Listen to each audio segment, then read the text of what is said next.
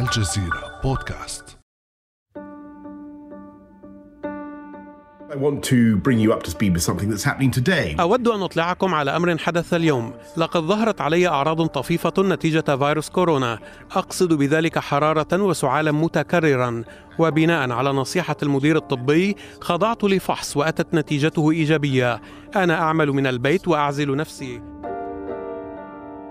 هكذا أطل بوريس جونسون رئيس الوزراء البريطاني على شعبه ليعلن إصابته بفيروس كوفيد 19 وخضوعه للحجر الصحي. في نفس الأسبوع كان قد أعلن عن إصابة ولي العهد البريطاني الأمير تشارلز بالفيروس.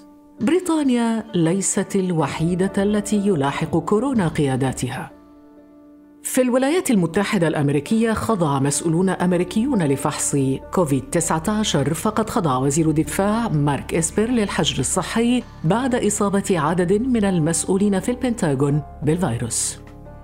وفي إيران أيضاً أصيب عدد من المسؤولين في الحكومة الإيرانية وأصيبت نائبة الرئيس حسن روحاني وأيضاً رئيس البرلمان ونواب في البرلمان الإيراني وفي مجلس تشخيص مصلحة النظام وفي العالم العربي تحدثت تقارير نشرتها صحيفة نيويورك تايمز عن إصابة عشرات الأمراء في العائلة المالكة بالمملكة العربية السعودية بفيروس كورونا. وفي مصر أيضا قتل الفيروس عددا من قيادات الجيش المصري. يسافر الفيروس إذن عبر العالم لينال من قيادات العالم ملوكا وأمراء ورؤساء بينما يختبئ آخرون في جزر معزولة. فما الذي يمكن أن يغيره فيروس كورونا في سياسات الدول؟ وهل من تأثيرات له مستقبلا على أنظمة الحكم؟ بعد أمس من الجزيرة بودكاست أنا خديجة بن جنة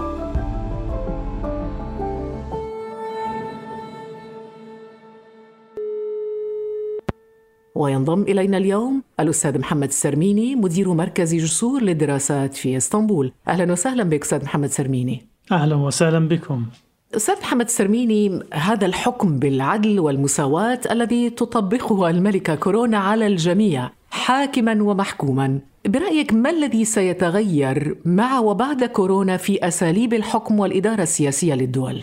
ربما هو شعور مختلف يعيشه مواطنون العالم العربي تحديدا بأنه أول مرة يشعرون بقدم المساواة بينهم وبين حكامهم. وبين القادة الذين يحكمونهم فجميعهم مستهدفون وجميعهم معرضون لأن يصابوا بهذا الوباء وجميعهم تنطبق عليهم كافة الإجراءات المتبعة لمواجهة هذه الجائحة. فيروس كورونا دخل في صميم سياسة الدول وهو الموجه الأساسي حاليا لكل سياسات الدول.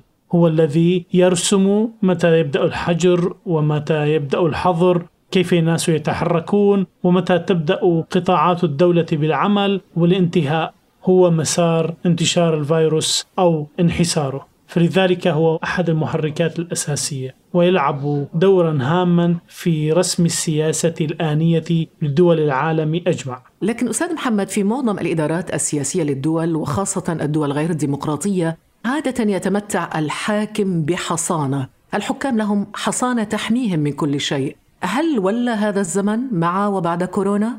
بالضبط كورونا كسرت الحصانة السياسية والحصانة الأمنية وكل الحواجز التي كان يتمترس وراءها حكام هذه الدول المستبدة فكانوا دائما ما يلجؤون إلى العنف وإلى القوة وإلى السطوة إلى فرض حواجز كبيرة جدا لمنع موجات التغيير أو خطر يهددهم ولذلك في كورونا هم يقفون عاجزون عن منع ذلك هم جميعا مهددون بأن يتم استهدافهم. هم جميعا أصبحوا أسرى لأنهم يلتزموا بكل القواعد المرتبطة. وشاهدنا ذلك خلال اليومين الماضيين في استقبال بشار الأسد وهو أحد الدكتاتوريات الموجودة في المنطقة لوزير خارجية إيران. هو كان ملتزما بهذه القواعد ويخشى تماما أكثر ما يخشى الآن من فيروس كورونا أن يستهدفه. لربما يخشون جميعهم أن يقوم فيروس كورونا بما عجزت عنه الشعوب من تغييرهم أو استهدافهم.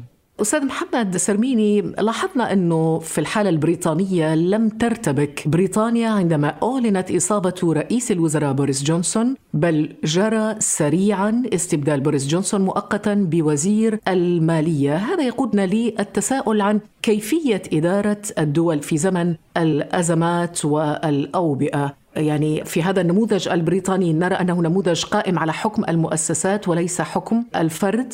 النموذج الغربي والنموذج الأوروبي والدول المتحضرة عموما الحاكم هو موظف وهذا الموظف في حال أنه تعذر قيامه بعمله فهناك إجراءات واضحة لأن يقوم أحد عنه. ماذا لو استهدف أو أصيب بهذا المرض أو هذا الفيروس حاكم عربي أو حاكم في دولة مستبدة؟ لا شك أنه ربما تشل أركان الدولة، ربما نشاهد الجيش ينزل إلى المدن ليمنع حالة الفوضى وخصوصا أنه سيكون هناك فراغ مطلق.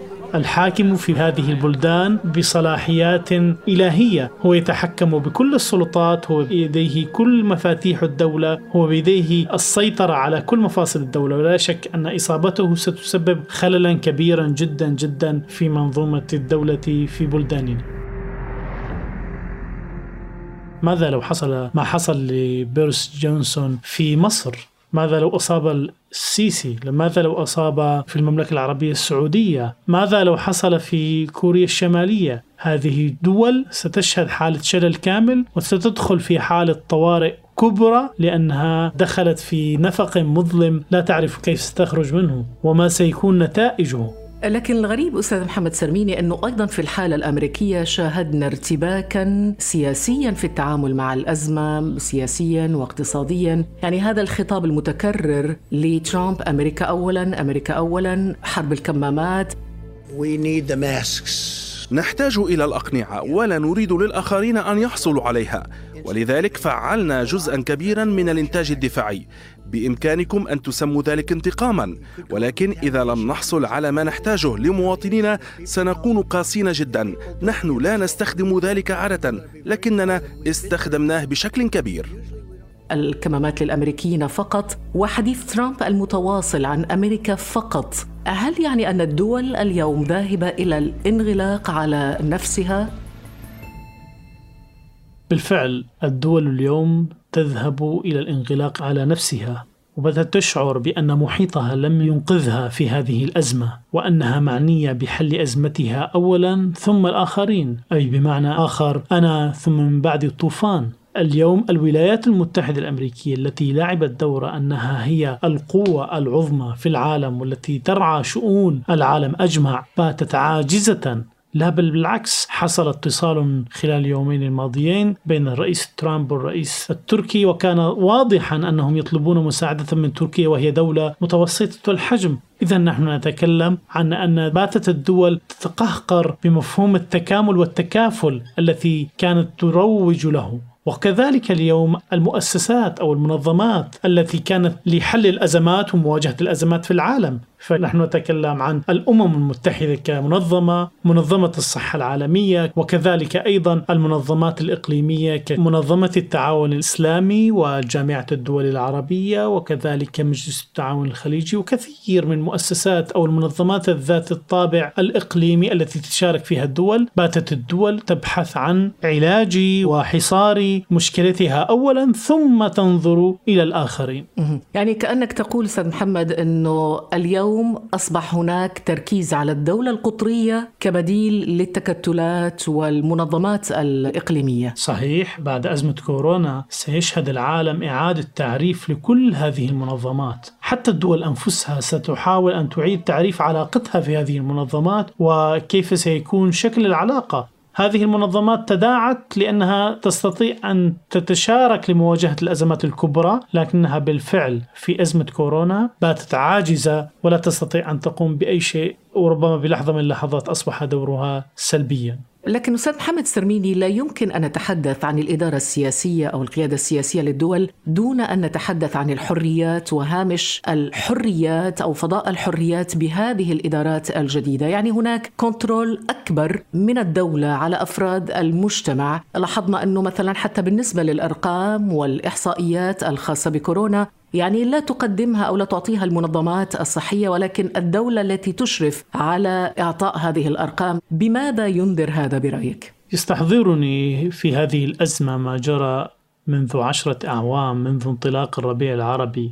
كان باختصار هو تعبير من الشارع العربي على أن هذه الأنظمة لم تستطع أن تتجاوب مع التغيرات التي حصلت في المجتمعات عموما، لم تستطع أن تتجاوب مع التغيرات التي أصبح يعيشها العالم من خلال ثورة التكنولوجيا والحاجة إلى مزيد من الحريات، لكن مع ذلك ذهبت هذه الموجة بكثير من المتغيرات في عالمنا العربي، غيرت بعض الأنظمة وبقيت بعض الأنظمة بحكم الاستبداد وبحكم العنف. إلا أن في أزمة كورونا صحيح اليوم الناس يتجاوبون جميعا مع هذه القبضة السياسية الضابطة لرتم هذا الفيروس لكنهم بدافع الأمن خشية على أنفسهم. لكن بعد ذلك والآثار المترتبة عليها لم يعي السياسيون اليوم أن هذه القبضة سيدفعون ثمنها لاحقا. هنا نتكلم عن الخلل الاقتصادي الخلل الاجتماعي وكذلك الخلل الصحي. أستاذ محمد هذا الخلل الصحي والاجتماعي والاقتصادي والسياسي الذي تتحدث عنه هل يوفر برأيك يعني أسبابا لاستمرار الربيع العربي من خلال ربما هذه التداعيات الاقتصادية الخطيرة التي قد تغذي الغضب الشعبي مستقبلا؟ لا شك أنه سيطلق شرارات في مناطق مختلفة في أماكن مختلفة من عالمنا العربي تحديدا لأنه رغم القمع ورغم الجرائم ورغم القبضة الأمنية هناك أيضا حالة عجز وحالة فشل في تقديم الخدمات في حدها الأدنى في المحافظة على حياة هذه الشعوب وبالتالي هذه النقمة ستزيد يوما بعد يوم وستتراكم حتى تصبح كالبركان الذي سينفجر مرة أخرى. سيكون لفيروس كورونا أنصار جدد في موضوع النقمة على الدول وخصوصا أن فيروس كورونا لا يستهدف فئة دون فئة هو يستهدف الجميع. فحتى هؤلاء الذين كانوا موالون للسلطة سينعكس عليهم نتائج فيروس كورونا الاقتصادية والسياسية وحتى الصحية. يعني المنطقة العربية بأنظمة الحكم الموجودة فيها الآن. هل ستتأثر أستاذ محمد أنظمة الحكم في المنطقة العربية خصوصا اليوم مع الإهمال الكبير للقطاع الصحي الذي يعني اكتشفته الشعوب مع أزمة كورونا؟ والقطاع الصحي كما تعلم لم يكن يوما من أولويات السياسيين. هل سيؤثر هذا على أنظمة الحكم العربية مستقبلا؟ لا شك أنه سيؤثر على أنظمة الحكم مستقبلا في عالمنا العربي وخصوصا كما ذكرت أن الأداء الذي يقومون به حاليا ومقاربتهم ومعالجتهم سواء كانت تختلف من دولة إلى أخرى لكنه بلا شك هناك حالة من الفوضى النسبية الموجودة في كل عالمنا العربي. اليوم المواطن العربي يشعر بأنه هو في حال الضياع لا يعرف مصيره لا يعرف إلى أين ستذهب به هذه الأزمة وبالتالي هذا يجعله قلقا من مصيره المستقبلي.